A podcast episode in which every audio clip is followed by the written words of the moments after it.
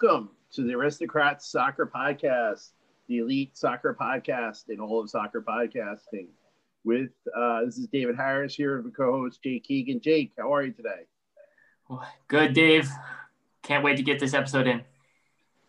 are you are you a little tired, Jake? it's a little it's it's a midnight nap kind of time for me, but uh. We'll, oh, we'll, we gotta we'll get we didn't get the nap in. I'm sorry to hear that. Everyone, we uh, we have a really really special guest, an elite guest today. Uh, our special guest is Perry van der uh, very accomplished uh, former player, executive in U.S. Uh, primarily in Tampa Bay. Perry, how are you today? Good, David. How are you? Doing great, doing great. Thank you so much for joining us. Oh, you're welcome, and and uh, it's a pleasure to be on with you and Jake. Great, thank you. Um, so, Jake, uh, would would like to get started? Do you have any questions for Perry? Anything you'd like to ask him? We we went through quite a bit of your career and came up with a lot of things that we thought might be uh, interesting to get your take on. So, yeah, so, so yeah, I'll, I'll, start us off. Um, I'm very curious to hear about both the NASL era and um, uh, the World Cup qualifiers, but we'll start with the national team. Um, you were heavily involved in both the 82 for our listeners who may not, you, being that you're a little bit of an older name, they might not know. You're very heavily involved in both the 82 World Cup qualifying and the 86 World Cup qualifying for the United States. And that was a period where we were, as a nation, we were pushing to kind of make that World Cup for the first time since 1950. And even though you fell a little short, um, I think your generation was hugely important for the 99 or sorry, the 1990 World Cup when they eventually qualified and then every World Cup since, uh, besides the last one. Uh, so can you just tell me a little bit about that experience with the national team? Um, yeah. Yeah, sure. So, so again, just uh, obviously you look at the, the evolution of the national team, you know, going back to the late 70s, early 80s, you know, it was a lot different, obviously, than what is now. Um, uh, the preparation was different. You know, the, the, the player pool, well, obviously it's a lot deeper now than what it used to be. So um, again, and, and the growth of the North American Soccer League with the American players, when I joined the league in 1978, the, the league rule was that you had to have two North Americans on the field at all times. And the reason was North Americans because we had teams in Canada. So, you know, just having come out of high school and, and, and getting an opportunity to play with the Rowdies, that's you know really where you know the development stage in my career was.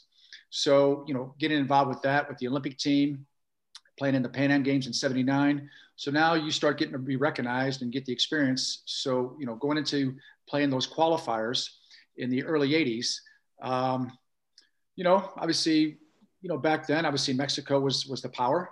But again some of the caribbean islands like the trinidad and jamaica uh, and again, in Central America, you had Honduras, El Salvador, uh, Costa Rica. You know, they were all uh, very strong countries, obviously, you know, at that level. But uh, and even Canada. Um, you know, when when I first started playing professional soccer, there was a lot of international players that were playing for Canada, and uh, obviously they, they were successful. Since then, obviously, you know, things have changed. But um, so going into the the '82 World Cup qualifiers, um, yeah, it was a little bit difficult. Um, again, when I mentioned the player pool, most of the players were coming from the professional leagues, a couple of guys out of college, but more guys that were playing their, you know, first two, three, four years of, of professional soccer. And again, when I mentioned the, the preparation, you know, the federation back in the day, the, the budget wasn't there.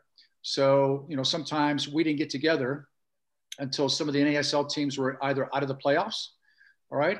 And, uh, and when we did, you know, it wasn't for a long period of time, unfortunately. You know, you're there for, gosh, at the most three or four days, and now you're playing a, a qualifier, not a friendly to get started. We really haven't played with each other, but now you're involved in a qualifier. But it's just the way it was. You know, we had to accept it, and you know, all the players we give it our all. I do remember uh, historically that the United States did beat Mexico in Fort Lauderdale, and um, we actually beat them. It was a 2 1. And Stevie Moyers, obviously another player that I grew up with in St. Louis, scored both goals for some reason, Jake and David, nobody can find that tape. They have highlights, but just the game tape, it, it just disappeared because Mexico, I think they're so uh, embarrassed by that result that, uh, you know, that's, uh, so that was one of the highlights of, uh, of that uh, competition there.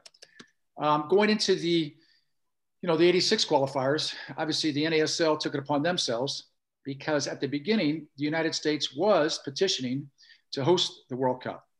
And uh, they thought that they put a team together inside the North American Soccer League of all American players, they could convince FIFA that if the United States gave them the World Cup, awarded it to them, that we would have a team that's training, that's already in preparation. So in 1983, they formed Team America. Uh, probably, gosh, five months into the season, Mexico was awarded the World Cup. So after the season, all the players disbanded because we're on loan from our original NASL teams back to our original clubs.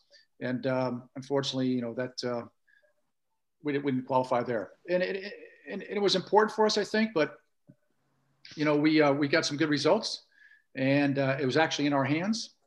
All we needed was a tie in uh, uh, against Costa Rica. The game was at El Camino College out in, uh, in, in California, and we ended up losing the game 1-0. So with that result, that knocked us out. Um, obviously, Canada, I think, went into the next round, and they ended up qualifying out of our region. Uh, so those were the two uh, qualifiers that I was involved in. Obviously, there's a lot more to the story, but you know, I'm sure you guys got many other questions to ask me. So just kind of let you know that's uh, you know it's kind of an overall view of, of, of, where we're at at that time. One of the things I was curious about, you know, just hearing you talk about um, the funding from the federation. Um, you know, looking back at several of the games that you played for the national team at that time, uh, you know, they seem like there were a lot of high-profile friendlies against teams like Italy, England, France. Um, you know, and I mean, you, are getting competing against some of the top teams, top players in the world the scores would be a little bit lopsided and, and you guys not having the ability to train regularly as a team and, and build up that team chemistry.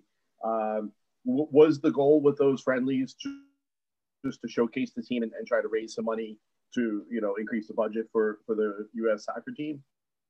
Well, I'm not so sure it was all about, you know, obviously raising the money for the budget because I, I mean, that was very important, but I think it was gaining the international experience for us as players you know, um, you know, as it is in any, you know, international team, you know, you're not together all the time. So when you do get together, you know, you train. And by the way, let's just, you know, try to play as many friendly as we can. Uh, I will give the federation credit. Um, you know, obviously playing against France, playing against Italy, uh, those were games in, in, in, other, you know, countries that were obviously, uh, you know, at, at, the higher level. Um, you know, those were games that, you know, we were taking serious. Um, I remember, you know, we played France and, and Italy and New York. Um, obviously, we've traveled abroad. We played in Switzerland, we played in Hungary, we played in Spain. So uh, the federation was very good at trying to get us, you know, some some competition. Um, but obviously, would you know would help our development and, and in preparation for the qualifiers. Um, but again, you know, you go back to the budget, and, and again, I mentioned the player pool. Uh, the budget itself, I do remember we played in a World Cup qualifier in the Netherlands Antilles and we all got together because the New York Cosmos, who had seven national team players at the time, they had lost in the playoffs to Vancouver. So that freed those players up. So this is okay, let's get together in New York. We got those seven players and we can pull in, you know, another, you know, 17, 18 players. So now we got a squad that we can train for four or five days, fly to Netherlands Antilles and, uh, you know, and play in the qualifier. So it, uh, you know, it, it wasn't planned out like it is now, but, uh, you know, it's an honor to play for your country. And I don't want people to think that, you know, it was anything less, you know, because again, we were just, you know, doing the best we could with, with, with what we had. And, um, you know, I give credit to the head coaches, Walt Chyzowych and Bobby Gansler back in the time and Nick Slotar and those guys. I mean, you know, they, they were just a step ahead. And again, just, uh, you know, through my development, just having that opportunity when I was 18, 19 years old, just, uh, it, it was amazing. You know, just, you just, you don't forget those opportunities. So, but yeah, we played at the Parc des Princes in France, and then we played them again in New Jersey, and then we obviously played against Italy. So all those games were very important, very important for for us to you know get get used to the qualifiers. Although, you know, you're playing against you know some European teams, but again, we didn't want to obviously go and play in Central or Central America or in the Caribbean and just obviously you know show the teams what we had. So that's why we had to, you know, play other people outside CONCACAF during that period that you were with the national team, you scored a you just scored twice, I believe, two goals. Yeah, twice. But one of them was at the Azteca in Mexico, and I, as a fan of the game, that is one of the cathedrals of of sport. Just just just in terms of the Mexican fans, how hostile it is. I've heard uh, stories from John about when he was playing down the Azteca in terms of like the fire alarm going off at 3 a.m. in the hotel, um, just weird things happening, and just the, the, how rowdy and, and into the game uh, the Mexican fans are. Uh, do you have any stories for that from that kind of time period, and what was it like to score in the Azteca? Well, I do, Jake. And the thing is, it's just you know, anytime we played in the Concacaf, whether it be in Central America, in the Caribbean, and it, it's just you know, it, it's an all-out war. Okay, and again, it's just uh, it's about preparation, so physically and mentally obviously playing in a high altitude Mexico, there's two options. You either fly in and play and get out, or you spend seven to 10 days there and get acclimated. Again, I bring up the budget that wasn't in it. So, you know, we, uh, we probably flew in uh, maybe a day before. Okay. It was never the day of, but uh, again, you can just tell, you know, you're in the plane and next thing you know, you're over the mountains and you're taking a dip into the airport. You, once you get into the, uh, into the city, obviously there's a lot of traffic. There's, uh, a lot of pollution, and you just know that, hey, look, you're here for a reason. You're always going to focus on the game. But their fans know why you're here, and their fans are playing part of it too. So I'm sure everything that you heard from, from Johnny Harkes and all those national team players, it, it's, it's that plus some. Um, you know, you take the bus and it, and it, goes down under the ground. I remember in the locker room, you know, you're in there and uh, obviously being focused. They actually have, uh, and I'm, I'm sure it's still there. They haven't actually um, kind of like a, a small church down there because the players, you know, see, you know, very religious. And so, you know, there's the statues and things like that. It's, it's kind of like a shrine. And uh, that was very impressive to me. And then the next thing you know, you know, you're in the locker room and, you know, you come out from underground and onto the field and there's a hundred thousand fans whistling, you know, and, and you're trying to talk to your teammates, you know, what, you know, you just, you can't hear each other. So, um, and again, you know, that, that gets not only yourself going, but, you know, the Mexican players are just, you know, they're, they're just, I mean, it, it, it's, it's their home field. It's, it's their home country. And, and they just, you know, kind of put on a display. So we haven't had, you know, the best results there. So, but again, myself and just like any other player that's played there, it's, uh, it's quite the experience like you've never experienced before. But um, you know, and rightly so. I mean, they're they're they're, passionate about their their game, and you know, hopefully one day in our country we're getting there, and uh, you know, it'd be that difficult for them to play us. I know that you know when MLS came along, and we had you know playing against Mexico in Columbus, uh, obviously in the wintertime. So those are the kind of um, I would say uh, opportunities that, that we take advantage of. So just to gain whether it be uh, you know a, a mental advantage, a, a, physical advantage, you know a, a um, anything to to to throw them off all right? And and so like that.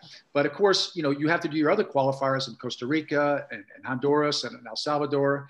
And i've got many stories where you know you get there you, you, leave the bus and as you're going in and you know they tell you that hey look you know what? You're late. Well the bus took us another direction all right so then you get on the field and you come back and now all your stuff's missing oh no we moved it we put it somewhere else it's okay so anything they can do to throw you off and again as john says you know fire alarms in the hotel, people going to go around hawking the horns. It's just, uh, and it's interesting. But again, you know, over the years, I just know that the United States has progressed in a lot of ways. And, and for one is preparation. And I know that even when they had the young teams down at IMG, they were preparing for things like that. You know, they took players aside and they did certain things with them and, and just to say, look, you know what, this is the atmosphere that you're going to be experiencing.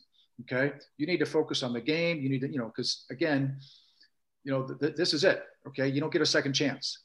And, you know, when you're in the qualifiers, you just got to make them count. And because it's all about that. It's, you know, it's, it's, it's that, or it's, you know, you wait another four years. So, um, yeah, that some good experience. A couple players, I just don't want to mention their names. Obviously, you know, there's, there's been some fights to where, uh, you know, we had one of the bigger players on our team. I'll never forget him. I just seen at the St. Louis Hall of Fame banquet last year and we reminisced. And I asked him, I says, you know, was that in Mexico? But it, it was actually in Guatemala when, um, he actually, you know, got into it with one of the players because he kept kicking him. Well, next thing you know, like I said, he's a big guy. He started chasing the player, and the player was running for his life, and the rest of the team was chasing our player.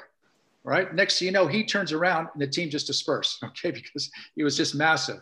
But you know, here you are trying to play a soccer game, and you know, next thing you know, you know, players are running for their lives. Um, and again, I just seen Dr. Joe Machnik up in. Uh, at the Walt Chyzowych Found, uh, Foundation in, uh, in Baltimore last year, and we were reminiscing. We were playing a friendly, we thought was a friendly in Puerto Rico. Well, next thing you know, we're on the bus trying to get out of the parking lot, and we're just, you know, we're just all on the floor. It's just, you know, we didn't think we are going to make it out. So, you know, those are things that you, you look back and it's like, you know, what an experience. But, you know, when people talk about the hostility, it's there. So. Can you talk a little bit? One of the things I found uh, pretty interesting about your, your career with, or, or, one game in particular with the national team was in 85. Uh, you know, the two goals you scored, the, the goal in 85 in Tampa, where you'd been playing, you know, been such a big player for the Rowdies and the score against Switzerland. Uh, just what kind of memory does that bring back to you? It must be a really fond one. Uh, yeah, they are. In fact, both goals I scored with my head. but uh, again, and, yeah. and, one of the you know one of the players that uh, I had a lot of respect for over the years, and we're still very good friends, was Angelo Di Bernardo. And you know, Angelo actually had the assist on the goal. So um, you know, you're right. You know, I, I came here in '78 to play for the Rowdies, and you know what an honor it was to play an international. Uh, and actually, the game was played at the University of Tampa and uh, but the place was full. Uh, we had a lot of fans there. Obviously, they're all pro-U.S. fans, and you know, Switzerland. I would say this. I mean, they're not. You know, they weren't. You know, at, at the top in the competition. But again, these were the games that we're playing, the friendlies that uh, you know to gain some experience. So um, yeah, it was. Um, I, am trying to think. It was you know obviously it was inside the 18, but uh, you know obviously the ball coming across and you know Angelo just you know knocking it back out of the air with his foot and he's obviously coming in the ball and um, you know, just obviously headed as hard as I could into the corner. And, you know, next thing you know, we're tying the game, which gave us some momentum. But at the end of the day, we just, you know, ended up with a tie. So, but again, like you said, David, it's, uh, you know, it's always an honor to play, well, you know, for your country, but, you know, to play in Tampa or for me, where I'm from, I played, you know, several uh, qualifiers and friendlies in St. Louis. Um, and that's obviously where I grew up. So, um, you know, when you get to play in front of your, your, your home crowd, it's, it, it's, it's fun. What is it about that Tampa air? Do you love the humidity? You've been there basically your your entire life after after your childhood. You just love yeah. Tampa. Can't get enough of it, huh? Well, you know what, Jake? You know, it is hard to leave because again, when people uh, that you know you talk about the North American Soccer League, you know the, the Rowdies were there were you know it was an, an iconic and I think it is today franchise. I mean, don't get me wrong. The Cosmos, you know, Warner Brothers was their investor. They had you know some of the best players in the world. You know, after the season, they they, they made a world tour. But playing in Tampa in front of our crowds, you know, here I am coming out of high school and we're averaging 30,000. You know, there were some times on July 4th, we had 50,000. When the Cosmos came, you had 50,000. You had when Johan Cruyff showed up. And interesting enough, I came out of St. Louis out of high school in 78. High school soccer did not start in Tampa until 1980. But the fans, you know, it was a su- successful team. Um, and again, it's just the, the, the marketing of the team and the songs that they sang. And so the players were called the Rowdies. They had a band called the Loudies.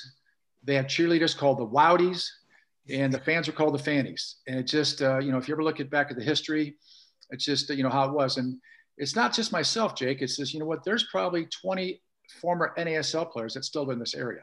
You know, Rodney Marsh and Mike Connell, Wes McLeod, Winston DuBose, Peter Anderson you know, Mark Lindsay, just to name a few. These guys have not left. And, you know, the ironic thing about it is all these players, you know, at one time have put back into the game. So I just think that, um, you know, a lot of success with some of the players that come out of this area has to do with having a professional team here. Um, you know, growing up in St. Louis, we had a team called the St. Louis Stars. And the club that I was involved with, which is now Scott Gallagher, back then it was called Collins of Volkswagen, but um, our coaches were Rick Benben, uh, Dan Gaffney, Bobby O'Leary, Tommy Howe, uh, John Schafferin. You know, these guys all played professionally at a high level. So that was an advantage that, you know, we had. I don't think that, you know, a lot of these other cities did not. So, you know, in youth soccer, going to play, you know, like in Louisville or in Omaha, I mean, we're killing these teams 7 8 1. Even in Kansas City, you know, back in the day, you know, we just, we just used to dominate. When I played for the national team, there was, you know, seven, nine of us at one time. In fact, I just look at a picture that they put up for the 1980 Olympic team. And it actually was a national team playing at Azteca. There's six of us from St. Louis that were starting, five or six of us. So, you know, I, I kind of got off the subject there, but just, um, you know, coming down here to Tampa, it's a great area to live. And, um, you know, but just, you know, being part of the club, you know, and, and, and, and, you know, the people, they just, um, they always supported the team. And, and to this day they do. But, um, you know, you got the Cosmos, you had the Rowdies, you had Chicago, Sting. Obviously, you know those were those Seattle Sounders. All those teams were very well followed. You know, if you look at the history. How were you scouted out of high school it, from St. Louis, Missouri to the Tampa Bay Rowdies. How did that even work back then? Did, I mean, they didn't have Instat, that's for sure. So, uh, how how exactly did that come about? Because you were were you the first high schooler uh, drafted yeah. straight to the NASL? So yes. yes. So how that came about was um, obviously, you know, I, I, grew up playing club soccer, and um, so you know we're we're playing, you know, in, in other states, and again, you know, you obviously got you know the federation had their coaching staff, but it wasn't until my junior year that there was the U17 national team, and we actually took a trip. So there, there was tryouts up in Princeton, New Jersey, and the head coach at the time was a gentleman by the name of Bill Muse, and the assistant coach was Angus McAlpine.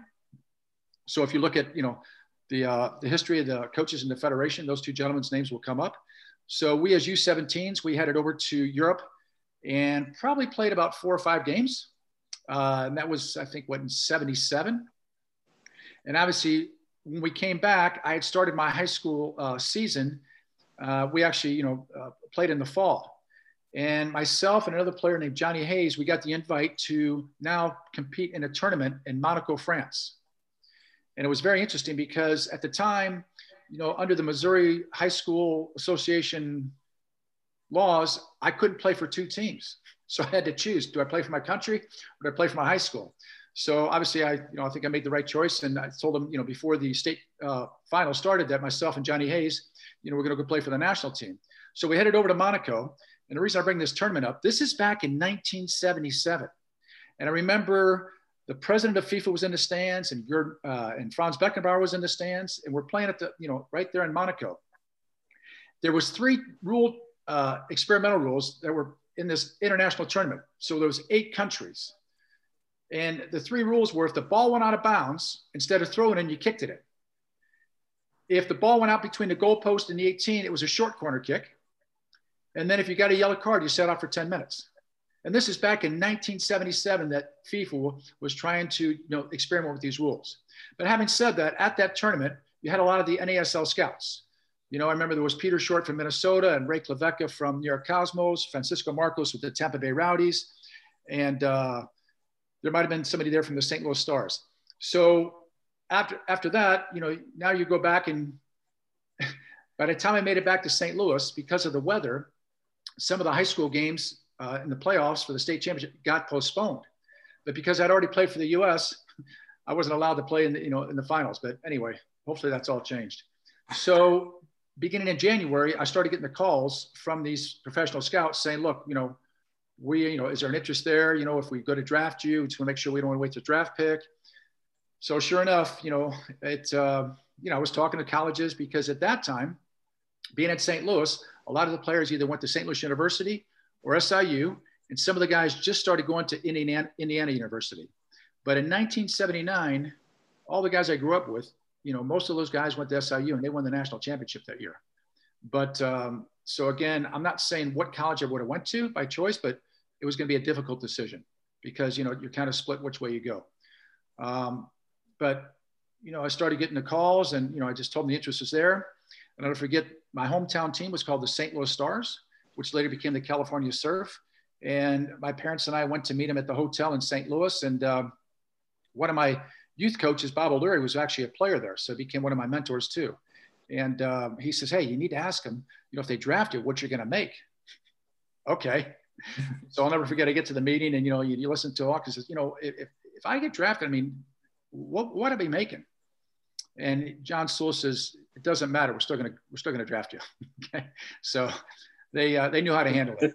But um, you know, so for sure, I thought I was going to be drafted by the St. Louis Stars. They had second pick. They told me we are going to take you, and it wasn't until I was uh, I was in school and you know I got a call over the uh, loudspeaker to come to the office, and they said, you know, your parents are on the phone, and they said, look, you've been drafted by the Tampa Bay Rowdies, and they want to do an interview, so uh, you know you need to come home because you know back then we didn't have cell phones or anything like that.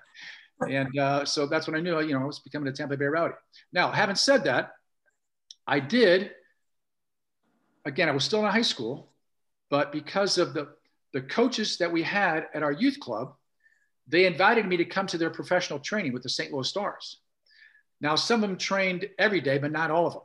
So I didn't make all the training sessions, but the head coach there, John Sewell, he says, look, you know, we don't want to we don't want you to lose your, your college eligibility.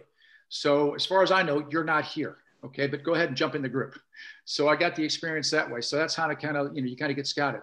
So it was through that tournament in Monaco, which we had, you know, some of the top players in the United States at that time. And obviously through, you know, my hometown that, uh, you know, obviously I got the opportunity to, you know, kind of play with older players. And, and, and then that, that, that's when I got drafted. Can you talk maybe a little bit about, um, you know, some of the years uh, in, in Tampa, you know, it seemed like uh, in 78, 79, you know, there was that rivalry with the Cosmos getting to the finals, but not being able to just get over that hump and, and, and get one of those championships. Um, maybe touch on that a little bit. And then I was going to get into Eddie Firmani as well.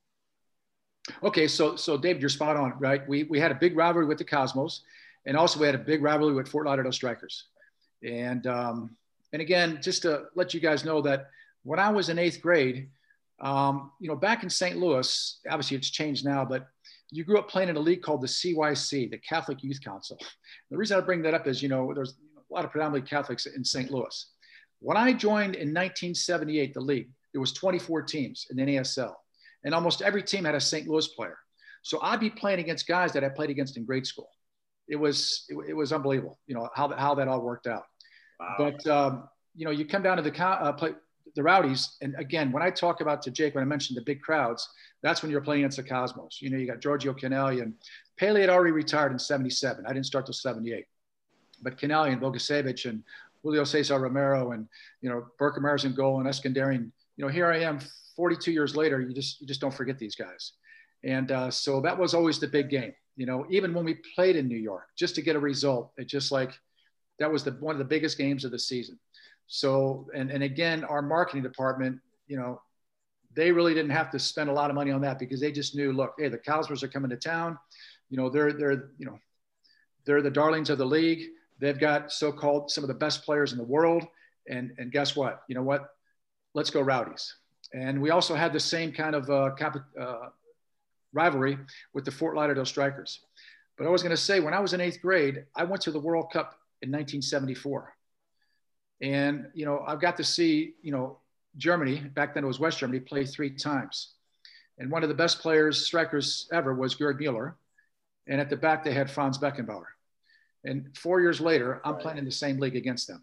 So that was something that I didn't expect, but it's like, okay, here they are on the world stage. I'm in eighth grade. And then four years later, you know, I'm playing for the Tampa Bay Rowdies against Franz Beckenbauer or against Gerd Mueller, who's playing for the Fort Lauderdale Strikers.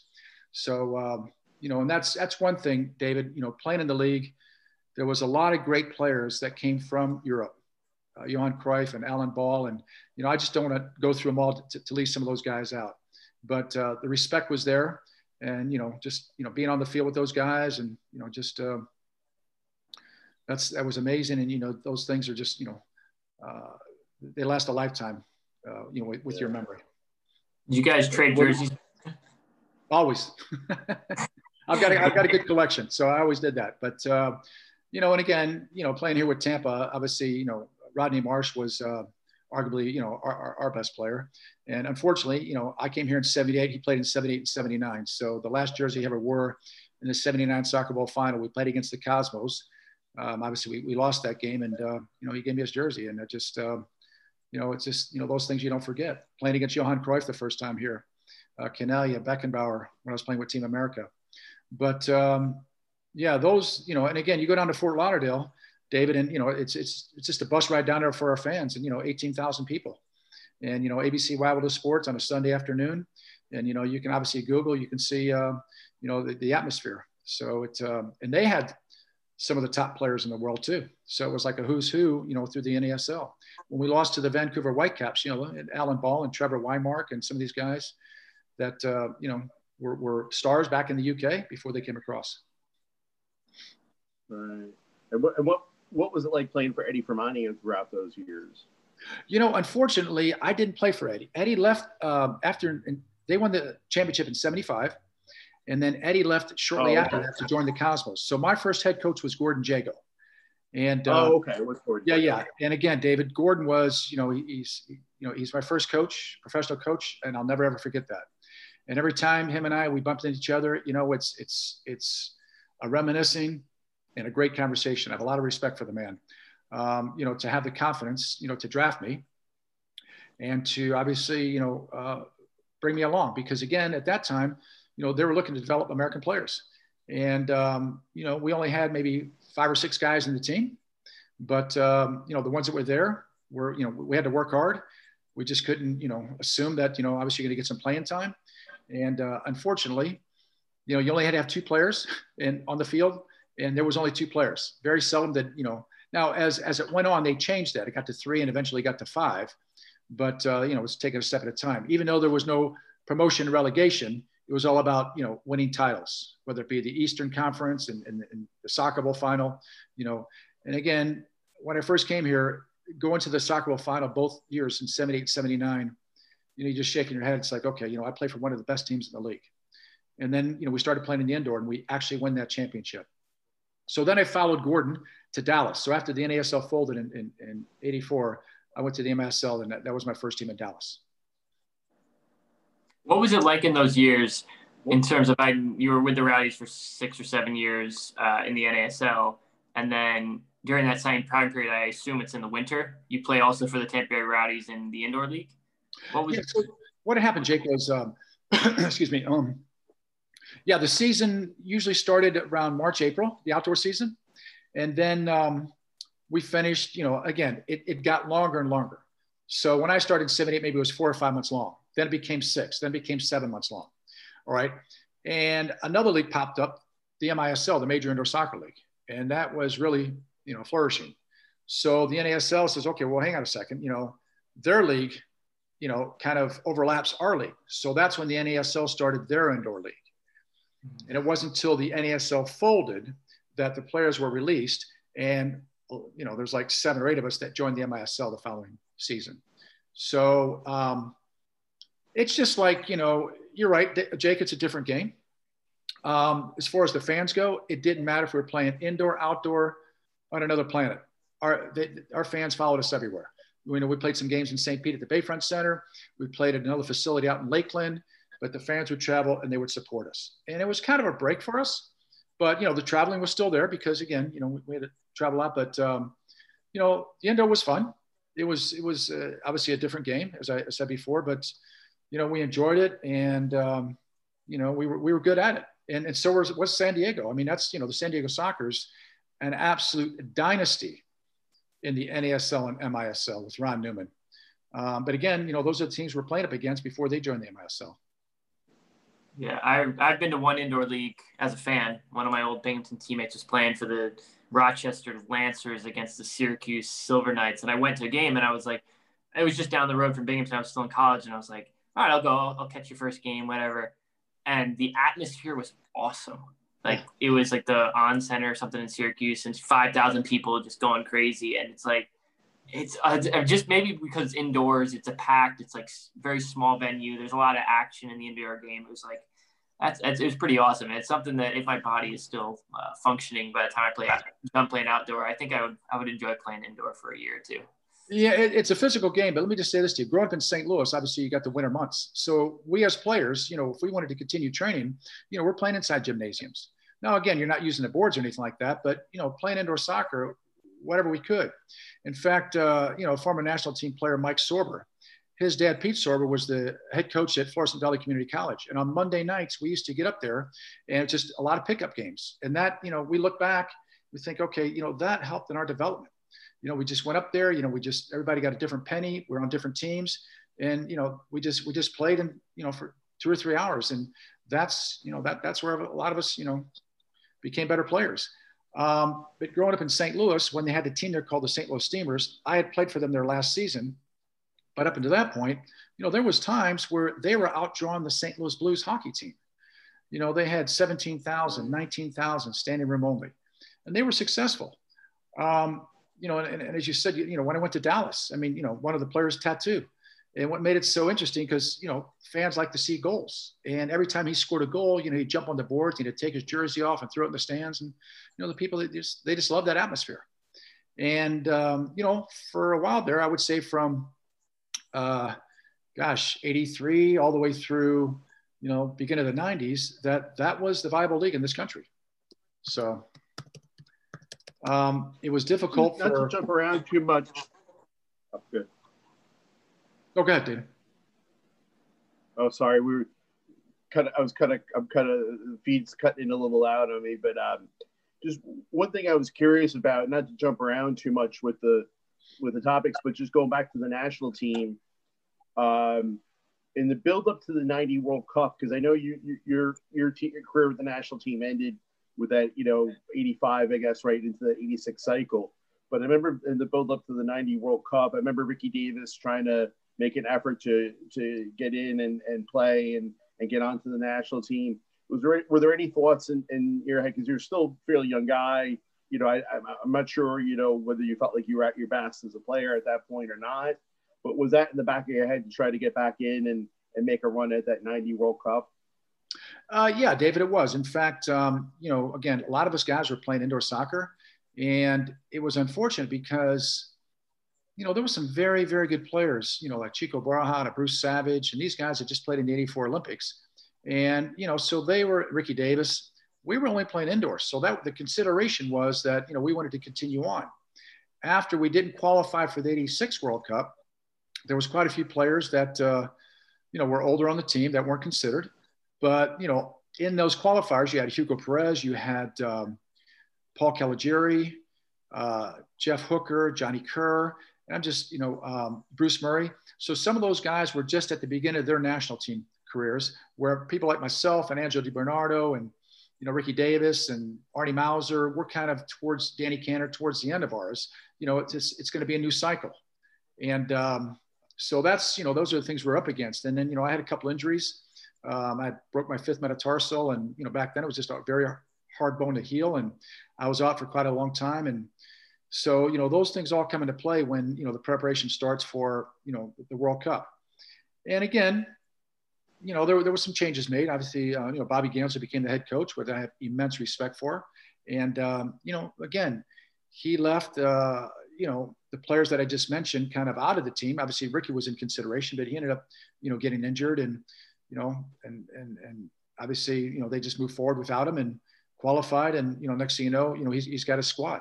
So a lot of those players that went to 90, very few were in our 86 team. You know, and the 86 qualifiers were, were different from the 82. So just like, you know, sometimes coaches, right. they, just, they just cycle out and that's what happened. But to answer your question, yes, you know, that was, you know, you want to play as long as you can for your country you know, and, and, and again, it just, uh, you know, comes a time where, you know, unfortunately, all us guys are playing indoor, making a living. We're not playing the outdoor game, you know, where, you know, like you see like guys like Stevie Trittschuh and Johnny Harkes and Tab Ramos and, and all those guys are, they're playing, you know, in colleges and, and, uh, and, and, outdoor games as much as they can. And I think whether they qualified or not for the 1990, that that was going to be the team, obviously for the, you know, they, a lot of those guys were around for the 94 World Cup also. Mm. But you what were still the... young at that point too, so that that, yeah. that was the one thing that popped into my head. You weren't wasn't like you know you were uh, you know a little more advanced like a 32 33 year old you know you were still probably what in your late 20s and and still you know probably in your prime you know years in terms of a soccer player yeah i would have been 30 years old then you know, oh 30 okay yeah okay so okay. I, was, you know, I you know and again um, you know, you know, they say, you know, things change. And, um, you know, it's unfortunate because I look at the 86 team. I don't think anyone was involved in the 90s. I think it was all new players, but, you know, obviously Ricky got injured. You know, I had my fair share of injuries. And um, so, you know, they just, uh, you know, going with, you know, some guys that, you know, if they didn't make it that year, then, you know what, those guys would continue and, and, and get the experience and obviously go for 94, which obviously we right. didn't have to qualify. Right. What was the league when you went back from the indoor game back to the outdoor game with the Rowdies again, uh, between like the late '80s and early '90s, what was the league the Rowdies were in then? Oh, that was called the APSL, the American yeah. Professional Soccer League. And um, again, you know, it's it's it wasn't nowhere near what the NASL was by any means. And um, and again, it was just a viable league for players that you know were still wanted to play professionally in the outdoor league. But as I said, a lot of the players um, you know, the higher level players were playing in the MISL. But I remember you taking, I think Chico Borja, his brother Ramiro, Johnny Harkes. Um, those guys were playing up in Albany. So, you know, we had some very, very talented outdoor players, Gene Harbor, Philip Gyau, Kevin Sloan, um, Jeff Agoos, You know, now Jeff was playing in Maryland, but you know, for the Tampa Bay Rowdies. Um, but again, that was the league. It was called the American Professional Soccer League. So, and again, it was, um, you know, it kind of just started after the MISL season. And again, all those players were released to go back and play in the MISL. So it wasn't like they were on year-round contracts. And you had guys like Trittschuh and, and, and Peter Vermes playing with you in Tampa a bit, right? Yes, we did. Two very good players, very good players. Yeah, and in Fort Lauderdale, Fort Lauderdale had uh, Tony Meola. Uh, the the San Francisco Blackhawks had uh, Eric Wynalda. I mentioned Johnny Harkes was playing up in New, uh, New Jersey. I'm trying to think like, you know, Bruce Murray and Johnny Kerr, some of those guys were playing for a team called the Washington Stars. There was a team in New Jersey. So there was probably 12, 13 teams in the league at one time. And uh, uh, another guy, um, Marcelo Balboa, was playing for Colorado, along with Robin Fraser. And, you know, so, so, you know, those guys were all spread out and it, it was a good team. And again, you know, we're all playing 12 months out of the year. It's just that it wasn't always outdoor soccer. You played indoor and then you played outdoor. But again, until the United States was awarded the World Cup and that surplus of money to start a professional league, that's kind of the way it was back then, you know. So people might think, well, why did you do that? That there wasn't any other options, you know. We just we just always wanted to play.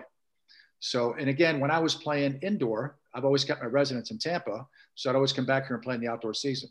So playing 48 regular indoor games plus playoffs and coming back and play another 16, 22 outdoor games, you know, that, that wasn't out of the question. So, being that you, as a 17 year old, you went away to Monaco in front of NASL scouts, international scouts. Was there ever a point in your career where you had an opportunity to be like either go over to Europe or just say, all right, let me go, go try over in Europe? Or was that just not the case back in those years? Um, that's a good question, Jake, because again, uh, Gordon Jago being my first coach, um, when I came here in 78, by no means was I thrust into the lineup. I was still playing for the Pan Am team. I was playing, and we're doing qualifiers. We're doing qualifiers for the Olympic team. And one thing that Gordon Jago was always good about, he says, country before club. So anytime the Federation reached out, it wasn't like he ever tried to hold us back. He says, you know what? We had a player here called Wes McLeod, Winston DuBose, uh, other American players and Canadians that were starters on the team to begin with. So he was just, you know, kind of bringing me to the lineup. You know, he just didn't thrust me in.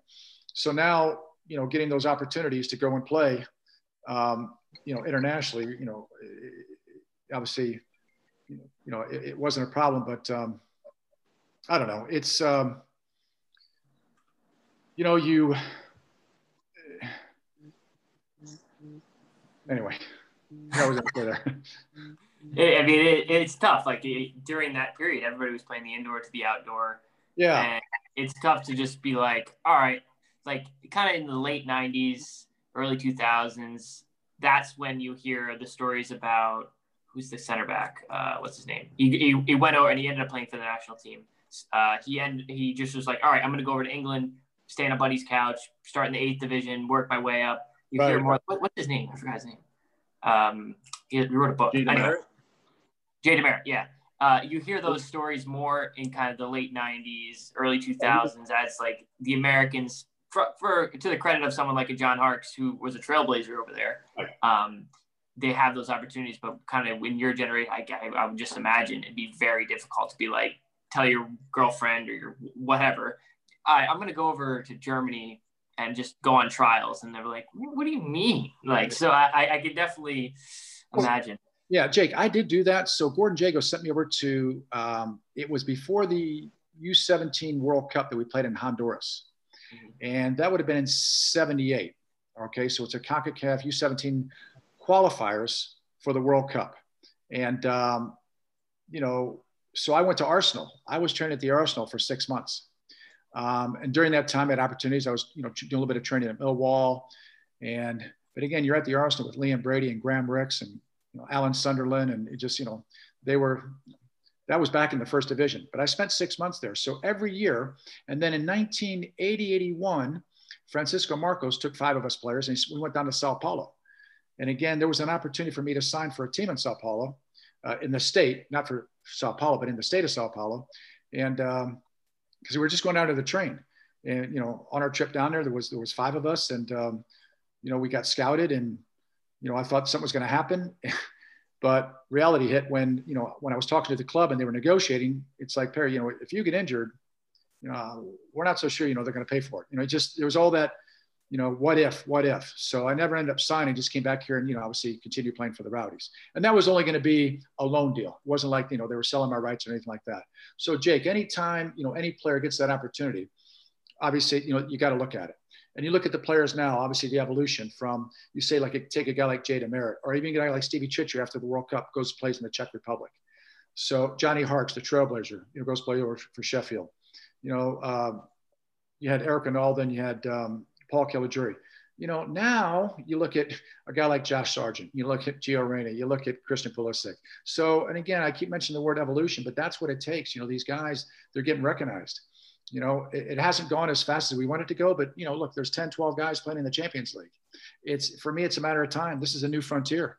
You know these guys that you know they know what it takes. We have a viable league. We have a very good league you know and it's you know there, there's some drawbacks you know to mls but still at the, at the time you know you, you're signing guys that are 14 15 16 years old the homegrown contracts. What more can you expect? These guys are in training every day. You look at the philadelphia union some of the players they've turned around okay would we like more yeah but you know what jake you know like at you know my era then i look at you know the era you've played in you know and obviously you know you're still playing but it's one of those where you know it, it, you know, it's, it's taken a little bit of time. So, you know, it had to start somewhere. There's guys back in St. Louis that I looked up to. Um, and then, you know, you just, you know, as, as, as it goes by, you know, it, I think, you know, it's, it's moving forward, you know, but, um, you know, it, it just takes time. Yeah, for sure. I, I, in my period, we didn't even have the, my like junior and senior year of high school. We had the academy was just starting. Mm-hmm. And so we had our big thing then was ODP and that is you it was ridiculous because you'd go on a monday night at least in new york we'd go train drive two hours on a monday night have an okay session drive back and that was it for the, that was it for the week and it'd be like i mean the academy is for, well it's not technically around anymore at, in, at least in its current form but it's four five six days a week and it's high level training and it's all this and i mean odp was trying to do the right thing in terms of bringing all the right uh, the best players together but it's like you're saying, it's the evolution. Things continue to improve, and and in 10 to 15 years from now, things are going to be a little different, and hopefully they'll be a little bit better. Oh, you know, I'm sure. I'm sure they will. Obviously, you know, I think we, you know, we're, we're, we're I wouldn't say we're ahead of the game, but you know, you look at our, our coaches now. You know, Greg Berhalter. You know, obviously the position he's in. You look at Jesse Marsch, You know, getting the opportunity over in, in, in Europe. You know, Bob Bradley, Bruce Arena. I mean, these guys. You know, they're they're you know they're icons. They, they've turned it around. Um, but again, back in the day when I was playing the NASL, you have Gordon Jago, you got a Ron Newman, you've got an Eddie Firmani, you've got a Rinus Michels, you know, and I mentioned international coaches. You know, back when I was playing in the 17s, the U.S. Soccer Federation was mirrored after the German Football Federation, Dettmar Cramer. And so whatever they were doing, tactically, technically, functionally, you know what, we mirrored that. But now obviously, you know, we've got our own identity, or we're leaning towards our own identity. So it, you know, it, it does change. But going back to your point where you know, it's just you having the academy. I never had that experience. You know, there's a guy that played for the Rowdies, Jeff Antonella, and we kind of reminisce sometimes like, you know, we can only imagine, you know, training four nights a week and then playing against high level competition, not just in your state, you know, when they have those showcases. So now you know where you're at. Now all of a sudden MLS gets involved and now it's, you know, there, there's no pay to play. You know, you make the team, you're in it. And you look at the Philadelphia Union, New York Red Bull, you know, they've got their own schools now uh, where, where they go to school and obviously they come back and you know, so MLS, I, whether it be next year or the year after, they're going to have their own reserve league. So again, it just, um, you know, it just takes time, but uh, we'll, we'll get there. You know, bright future. You, you, we've been touching on MLS, and I just wanted to get uh, jump back into your your days in, in, MLS with the with the mutiny, and just kind of get your thoughts on, you know, a pretty eventful few years there for you with, uh, uh you know, working as, as, a coach and then working with players like Valderrama, Thomas Ravelli, uh, and some Americans like Stevie Ralston, and Frank Hejduk. Yeah, you're right, David. I mean, there was there was some good players there, and obviously some characters. So, um, you know, I was still at the end of my indoor career here with a team called the Tampa Bay Terror, which was in the NPSL. So I didn't start with the team the very first year, but uh, shortly after that, obviously a position came open to work in the front office. So as I wound my career down, you know, I jumped into the front office, which I feel very, very fortunate to do. Um, worked a season there, and then obviously, uh, you know, the the coaching staff, the technical side, started making some changes, and I became part of that. So Tim Hankinson, who was, you know, with MLS when it first started. He was the Project 40 coach. And again, I don't know if everybody understands, but the Tampa Bay Mutiny were a league-owned franchise. So the league, you know, run us, uh, ran, ran, the team. And again, the reason I think, you know, because of the history of the Rowdies, you know, they says, you know what, we can put a franchise in Tampa, and you know, obviously, um, you know, they were that, that that's how things were run. So, um, you know, the first head coach was Thomas uh, Rongen, and the general manager was Farrukh Quraishi, and they were very, very successful on the field. They had the MVP of the league. Uh, I think it was Valderrama. They had the Supporter Shield. They had the Rookie of the Year. They had the scoring championship, uh, Roy Lassiter. The only thing they didn't do was win the championship. And Thomas was the coach of the year. So, um, you know, at the end of the year, obviously some changes were made and they brought in some new coaches. And then it was after that uh, coaching staff that I got involved with Tim Hankinson. He became the head coach and I was the assistant. But um, um, again, it, you know, it was different times. You know, back then we started with 10 teams, went to 12, then back down to 10. And, um, you know, when, you know, there were certain rules, it was a single entity. And um, I don't know if some of them were made up, but, uh, you know, you don't always get things to go your way. And obviously, you know, you're looking for draft picks and, and, and trades and, and things like that. So, um, yeah, we were, we were warriors back then. And, um, you know, I give credit to all the people that are involved that started the league.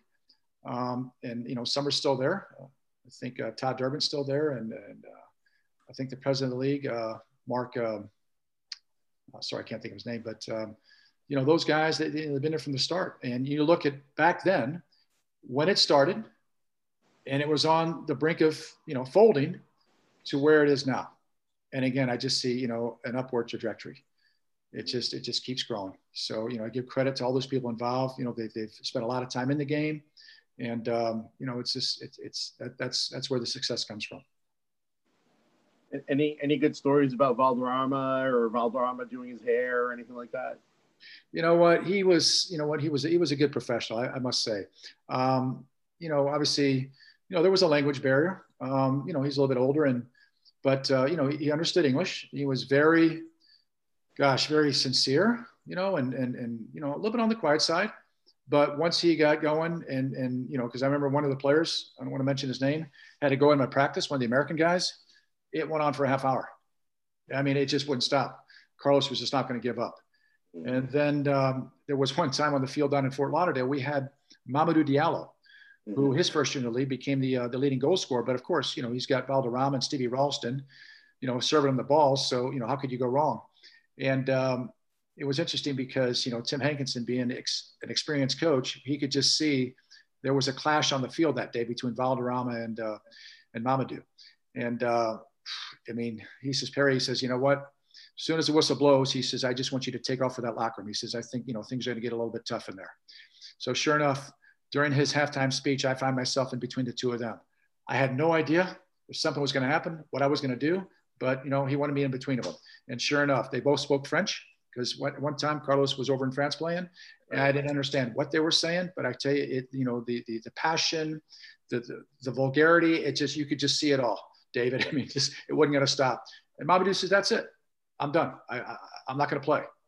So Tim says, "Hey, you know what? You know, just you just take the team back on the field." He says, "You know, get him up there." He says, "You know, let me work on Mamadou." I says, "All right." So we take the team back on the field you know, and then next thing you know, ball goes out of bounds. Tim's raising his hand, you know, trying to get Mamadou back on the field. Comes on and scores the winner. after that, after that, guys were like the best of friends. It was amazing. Look, I quit. I've, I've, had enough. I mean, I'll never forget. You guys and see me, but Valderrama took his finger and put it into Mamadou's cheek, you know, trying to egg him on, and it just the guy was, you know, I mean, he looked like Lennox Lewis. He was massive, but it just that, you know, he wasn't he was, he wasn't going to back down. So but we had some, we had some moments because you know they were both both those guys were when I would Mamadou was more high maintenance, but Carlos was just you know he was just class. And then you know what David, what an opportunity. You know here we are. We take the team to Colombia to play in some exhibition games. It's like getting on the plane with Michael Jordan. It's like they don't leave him alone. All right. Here we are flying from, you know, we flew from Tampa to Miami, Miami to uh, Bogota. They don't leave him alone. I mean, it just every person on the plane, the flight attendants, I think, you know, the, the, uh, the pilots were taking turns and coming back and sitting next to them and getting their pictures. Now you get on the bus and you go to the hotel. There's a whole shrine set up at the hotel. All right. And now the TV camera's there. So every time, you know, we'd come downstairs and go to practice, he'd have to sit down and do an interview. Then you get to the games and they got all these big, you know, uh, Tifas in the stands, and it just and you know what? He didn't say no to anybody. All right. He, he just loved it. He loved it, and um, you know, and, and he loved being in Tampa. He did. I use the word traded, but he did leave Tampa to go to Miami to start the fusion. Again, Tampa being a league-owned team, you know, we need a marquee player. So now he moves down to Miami. He didn't like it down there. All right. And he couldn't wait to come back to Tampa. And sure enough, he comes back to Tampa and, you know, obviously bought a house here. His kids were growing up here. I don't know if he's still here, but, you know, I know, do know that he st- still comes back and, and, and visits. But again, you know what? The mutiny took care of him too. You know, we had Wig Night and things like that. You know, he was our icon player. And I tell you what, David, when he was on, he was on. I mean, when he felt it, you know, the things he could do with the ball, it was just amazing. And again, you know, being an American player, seeing a lot of American kids in the stands, they idolized him. And that, you know, that, that for me just helps grow the game. You know, they, they, they come to the game, they watch him, you know, they, they get what they paid for. And, you know, next thing you, they go back, they're playing in their leagues and then they're trying to emulate them. And Jake, you know that, you know, seeing, you know, brilliant players that you've grown up with. So, because back in the day, you know, I'm much older than you guys. Um, we only had what was called Soccer Made in Jersey, uh, in Germany by uh, Toby Charles. So, you know, that, that, you know, that was once a week. So now, you know, you get, you know, get games on every day. So, and I've always explained to players, you know, you got to become a student of the game. You got to watch it. All right. We're all visual. You know, coaches can talk and they can diagram. You just got to watch these players and that's how you learn. So. I, yeah. I was a big fan of soccer made in Germany. oh, remember David? Oh, I tell you, that was great. Regular, regular watching I have. Yeah, yes. I grew up with that. That was it. Yeah. Well, that was it. You know, then you had Soccer America, which was a newspaper that came in your mailbox. But uh, you know, those were the days. And you know, being you know passionate about the game or what we call soccer junkies, you just try to get your hands on anything. I'll never forget. You know, I used to get some of these uh, European magazines like Shoot and 4v4 and stuff like that. You know, and here you know you're looking at these pictures, and you know, I'm, you know, three or four years later, I'm playing with these guys. So they were at the end of their careers, and I was just beginning mine. Yeah, I never quite understand players, and there's plenty of them out there that say, "Oh, I don't watch games," or especially your own league. Uh, you should be watching. I know you like guys who don't watch whatever USL or whatever league they're in. It's it, do, it doesn't make much sense to me. Uh, but after your you became head coach uh, with the Mutiny just for a short period, and after that uh, you went on to kind of more of the front office role with the Rowdies for like was it 2008 2016 um, what was that ex- kind of experience like? Uh, i actually so in my first year in the league you were still with the rowdies at the beginning.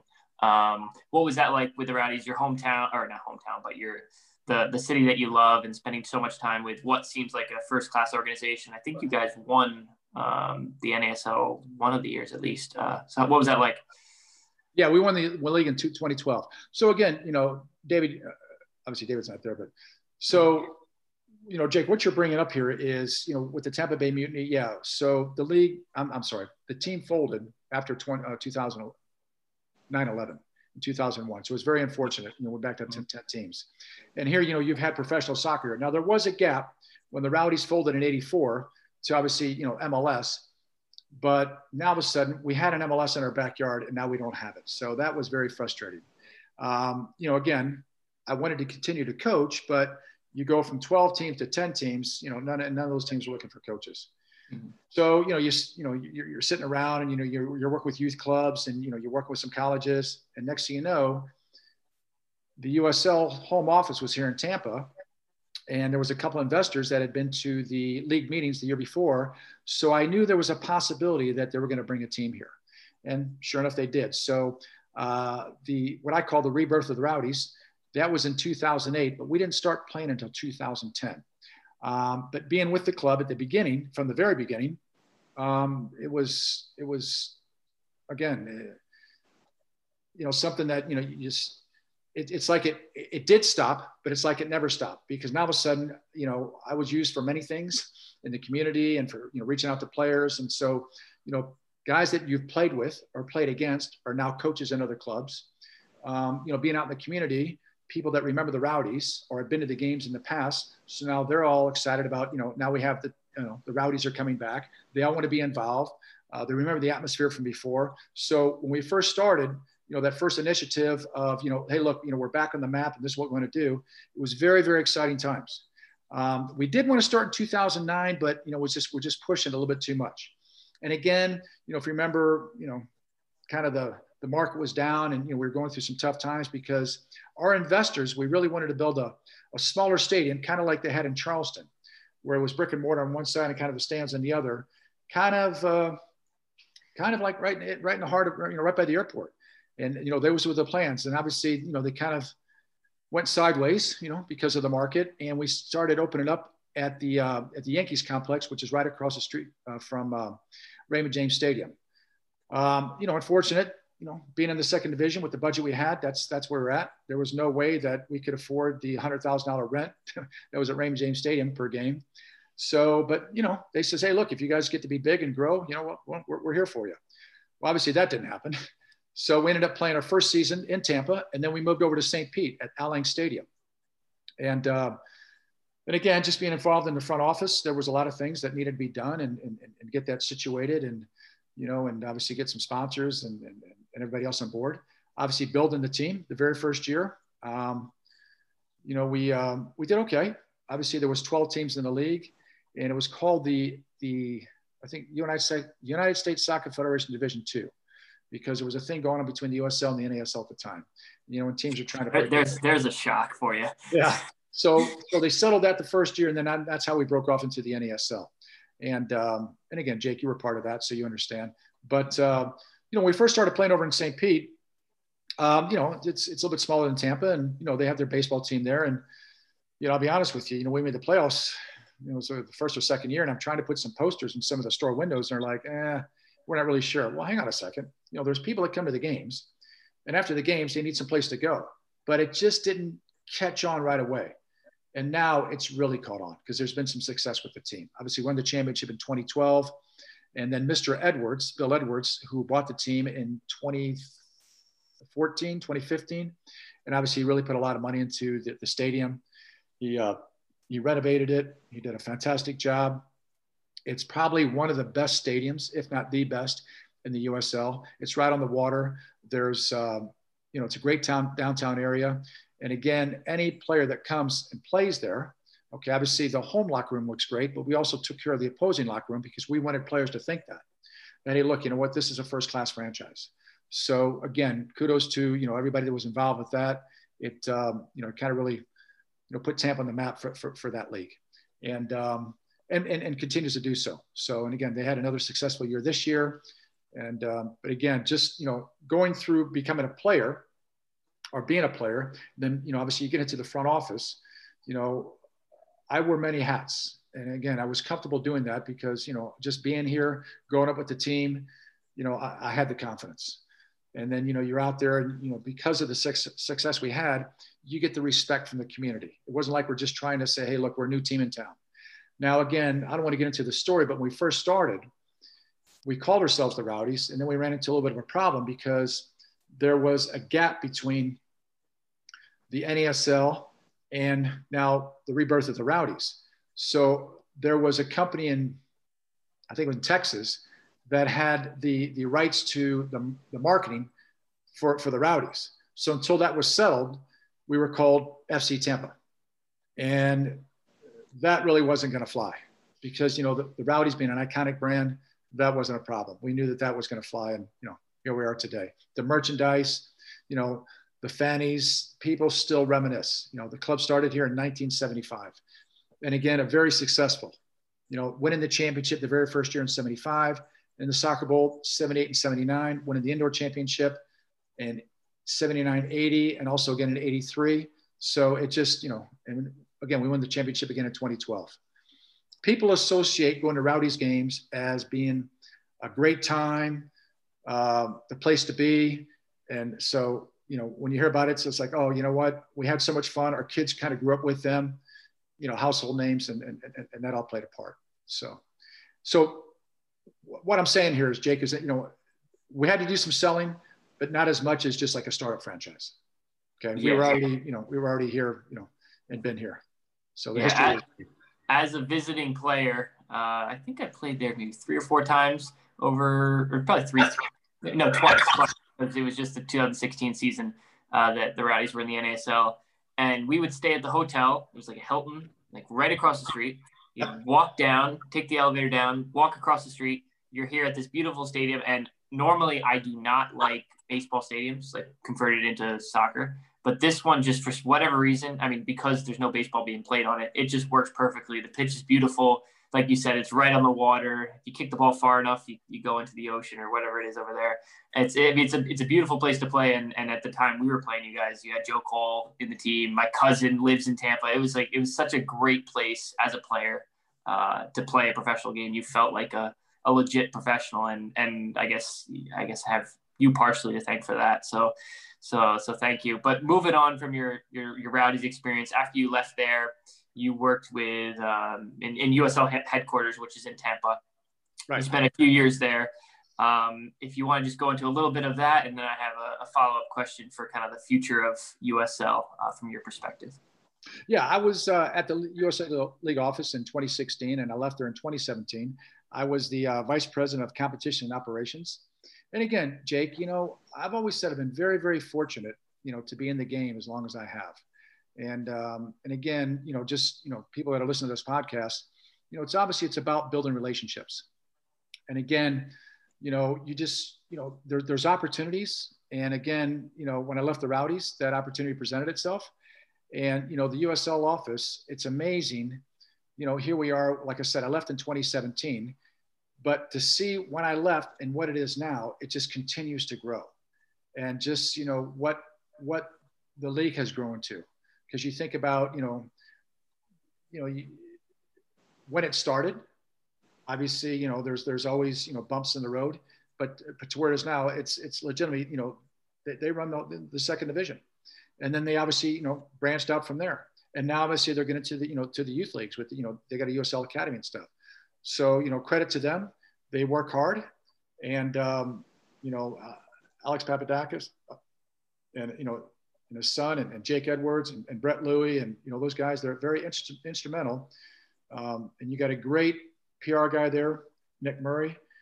Those guys, you know, if you ever get the opportunity to come to Tampa and visit that office, you know, you can really see, you know, how they operate. And, and, and again, that's where a lot of that success from the league comes from. So, um, you know, it was a great opportunity for me. Um, you know, the operations a little bit different. Um, you know, obviously being a player, you know, and, and again, there's there's there's issues. There's issues with players. There's issues with coaches. You know, and and, and again, it's it, and they'll always be there. But you know, that's what what what what makes the league. But um, you know, I enjoyed working there, work with you know some, some good people and um, you know again it just uh, you know expands you know your your your knowledge and, and career you know in the game. Because i respect you know when i see something happen whether it be in the usl or the mls and now the league is making a decision.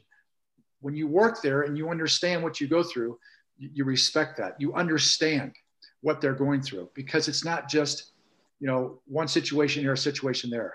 Um, you know i don't want to get into all the you know but you know, there was times where, you know, as a league, you know, teams have called us and says, you know, we, we need to suspend this player for life. Well, well, hang on a second, you know, and it just, you know, or, or you know, how come he got that? And and I tell you what, one of the highlights was I was part of the very first VAR game that the USL hosted, and I got a story with this that it hosted up at the New York Red Bulls. So again, you see a smile on my face. I go up there with Brett Luy, who I, I, I, got a lot of respect for. Okay. He's been at the league for a while and, and, he's a sharp guy. So I go up there with Brett and we are the league representatives up at New Jersey for, for, for Red Bull game. And um, interesting where, you know, we're in the trailer. So there's four guys in there with headsets and about four different screens. All right. Then you've got the center referee, the two ARs and the fourth official. How could they miss it? So I'm watching that game. I'm listening to all the communication. You know, they give us the headsets because we're there as representatives. It's the very first VAR experiment. You know, it started in the USL.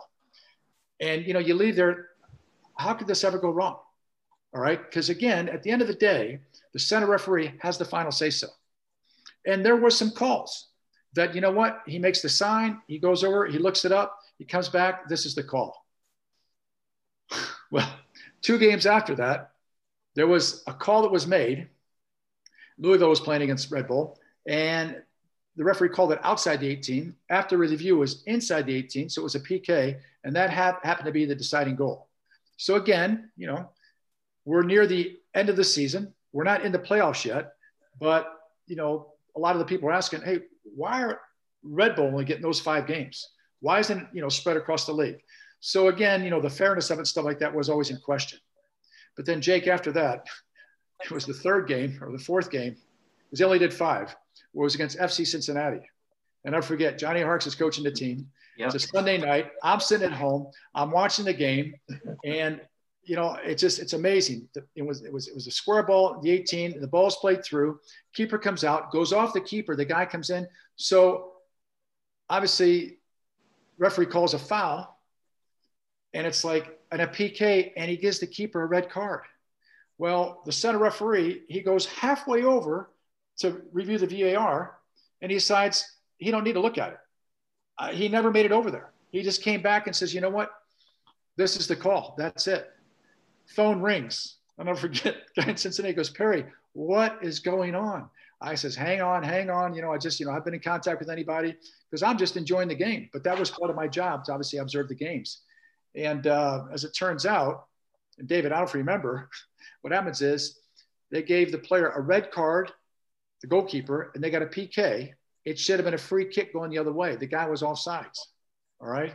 So now, now, David, we're in the office and now they're trying to change it. Okay, can we get that red card rescinded? And can that keeper play next week? Which he did, but we couldn't change, you know, the, the result. And that was only nine minutes into the game.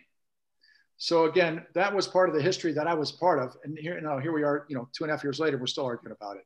But it was just, it was quite the scene. I'll never forget it. I can tell you the players involved and how it happened. So I, I've actually heard that story pretty much word for word before. The only thing that so Dallas Jaye, who is the backup keeper for Cincinnati, is yes. now our is now our keeper at Greenville. Yep. And he's been really successful to us, two-time goalkeeper of the year. And his first professional game was because Mitch Hildebrandt got red carded and he yeah. came off he came off the bench and that was his, his professional debut. So he's told that story a few times. Uh, it's it's it's it's very fun. Now, Jake, you say that. So he should have played the next game because Mitch has got a red card. Yeah. We got that turned over. Yeah. Now I've got the coach in Charlotte, Mike, trying to think of his name. He calls me and says, Hey, Jeffries. Mike yeah, Jeffries, Mike Perry, how, how can that be changed? Get this, Jake. We've been training that the other goalkeeper's going to play in the goal this game. Now you've got Mitch coming back. Okay, Mike. anyway, it just it was never ending. Okay, uh, are the things at the league office that you, you know, you just think, you know, how could this happen? There was another incident where, you know, involved uh, a player for the LA Galaxy. Uh, it got to a homophobic slur, and um, again, you know, we had to take, uh, you know, action and and interview the players interview the referee, the coaches, just to get to the bottom of it. Because you know this is something that you know the USL, rightly so, has stood up for this year. So you know everybody thinks, well, you know they need to say this. You know there's there was a lot more to the story than a lot of people out there in the public, you know, uh, had heard. And and again, I know from being there, USL did the right thing, as they did this year. So yeah, uh, yeah. I mean, it happened. It happened a week later with. Um, no, no, it was, it was a racial slur first, and then it was a homophobic slur. Uh, but it happened two weeks in a row with San Diego, which is it was obviously big news, and it's so tough because when you watch the telecast, like you don't get the full story, and it's so hard because the internal investigations that USL does, they well they do as well as they can to get the full story. So as media or fans or players, we're, we're like thinking one thing, we're like, was this, is this, but we don't know. You, you don't know unless you're there. So it's, it's, it's a very difficult job, but it's, but it's definitely something important to stand up for. Um, right. My question, moving on from that, is uh, so being that you've been so involved with the USL, um, where do you see in terms of championship, in terms of League One, where do you see it progressing, and like what is the like what do you think the end goal maybe 10 years from now five years from now the league would be do they want to kind of challenge mls and, and also as a player, like we just won League One, I think it'd be really cool if we played in championship in the championship next year. Uh, do you think that's feasible? Um, and I guess just go into kind of those type of topics. Well, you know what, Jake, this it would only be my opinion. Okay, so again, I'm not getting any feedback, but just you know, from being around, seeing the situation, you know, look how much MLS has grown. You know, from the first five years, you know, to you know the following ten years to you know where they're at now, and it continues to grow. So I think the USL is going to have to kind of feed off that, even though they're their own league, and and they do very well with their league. You know, they know their niche. All right. And again, I think as long as they stay that course, they're going to continue their success. And I don't see them, you know, deviate from that. And what I mean by that is, you know, you take teams like Tampa and Louisville and Phoenix and um, and Colorado and New Mexico. You know, these guys, you know, they're implanted in the community. They're going to build their own stadiums. You know, they know their niche, and that's what it's going to be. They're not going to try to be anything that they're not. All right. So then you look at the, uh, you know, MLS. They're going to continue to expand. Why wouldn't they? Okay. I mean, you know, you hear Peter Vermes saying, you know, this league could get to 35, 40 teams. Right. This is just me speaking. We're at 30 now, Jake. 10 years later, we could be at 40. Now you got a first and second division. Okay. There's relegation promotion just along MLS itself. Nobody's told me that, but I'm just saying, you know, um, it's not mandatory this upcoming season, but in 2022, the MLS teams will have to have a reserve team. So, you know, now where does that situate, you know, professional soccer in this country? I would imagine they're going to have to start at the third division and work their way up, but we'll see what happens. So again, you know, the game's going to continue to grow, both on the men's and women's side. And um, so, you know, obviously, you know, we have the World Cup coming here in, in 2026. And, you know, I would just hopefully after the next World Cup that, you know, obviously the, the, the marketing, the promotion, you know, the sponsorships with, with, you know, the big companies here in the U.S., there's a big push for it. Um, because again, you know, in order for the game to grow, we have to have, you know, the youth involved. And, um, you know, here I'm in the state of Florida and I just know, you know, a little bit's got to do with the pandemic, but, you know, I, I can say that, you know, the numbers are down. And just right here in the Tampa Bay area, you know, my friend and I were talking, he's now the president of FYSA, Kai Velmer. And, uh, you know, his, uh, and, and he's very involved and he does a lot of studies on this. And he just says, you know what, some of the clubs, you know, they're, they're losing players and it's not like they're going somewhere else. So, you know, it's important that, you know, as, as professionals that have been in the game and they want the game to continue that, you know, we, we do our part and, uh, you know, promote the game and, and, and, help the game grow. So one of the things I do on the side is camp kick in the grass. So, you know, that was uh, a camp that the Rowdies always, uh, you know, had run in the past. And, you know, I try to do that in the community. And what I'm hoping to do now with one of the former players is get into the, you know, the communities that don't have, you know, the economic advantage that a lot of me others do. But the reason I'm doing that is to grow the game. You know, will we find players out of there? Yeah, maybe down the road. But right now, just find sponsors that'll support the initiative that we want to do and just grow the game and continue to grow it. And you know, that's uh, that's what's important. So I kind of get off the answer there, but I'm just letting you know that you know all those things are important going forward. Having Perry, having done all that you've done in the game, and you've done so much and, and, and involved in so many different aspects of the game from all different levels. What what's out there for you? What what are you looking to do uh, going forward? Well, again, uh, right now I'm just working with a couple youth teams here in Tampa. Um, I'm a technical director for one club, but I also help out a couple other clubs, and I do some consulting. And uh, again, you know, as you and Jake said, I've been here for a long time. It is hard to leave, but you know, it just you know, if if the right opportunity comes along, you know, I want to continue to stay in the game. You know, that's my goal. Uh, I'm not young, but again, you know, uh, there's there's people out there that are coaching, that are technical directors, that are older than me, and you know, you just have that passion. Uh, as I said before, and you know, I hate to repeat myself, but you know, I've always said that when I got done playing, that I want to put something back into the game, whether it be from a coaching side, from a front office side, you know, from a scouting side. You know, there, there's plenty of opportunities out there, and uh, you know, that's what I will continue to, you know, to do. So just right now, I'm just you know localized here in Tampa, um, but you know obviously the consulting is you know beginning to grow, and um, you know you know that, that that's my goal. Yeah. Would it, would well, it be something in the professional side? Would that be your number one? Uh, if you you know given your choice. What you yeah, you know what? Yeah, David, it would be because you know I spent a lot of time in the professional game, and uh, and I feel very fortunate for that. It just you know I'm not but again, you know, coming down to the youth game, and you know, here I am as a technical director. I work with coaches, you know, and I help train teams. But as far as knowing all the ins and outs and the bylaws, uh, you know what, they've changed. You know, since since now back in what late 80s, early 90s, I was involved in, in the youth game. And, uh, but, you know, Jake and you both know how much it's changed since then. So, um, you know, yeah, my niche would be in the professional game for sure. Well, Perry, no one can say that you haven't given back to the game between 20 years of playing, being a national team, like kind of trailblazer in a way with all your success. And uh, uh, one thing we didn't even touch on, but I'd, I'd, be curious maybe to hear off air even was the 1980 Olympics and like how disappointing that probably was to miss out on that. But between like all your playing and and and the coaching and the consulting and the front office stuff and everything you've done for the game, uh, you're a true testament. So it's been a it's been a privilege to have you um, with us here on the Elite Soccer Podcast, as Dave likes to call it, uh, the Aristocrat Soccer Podcast. Um, so thank you so much for your time today.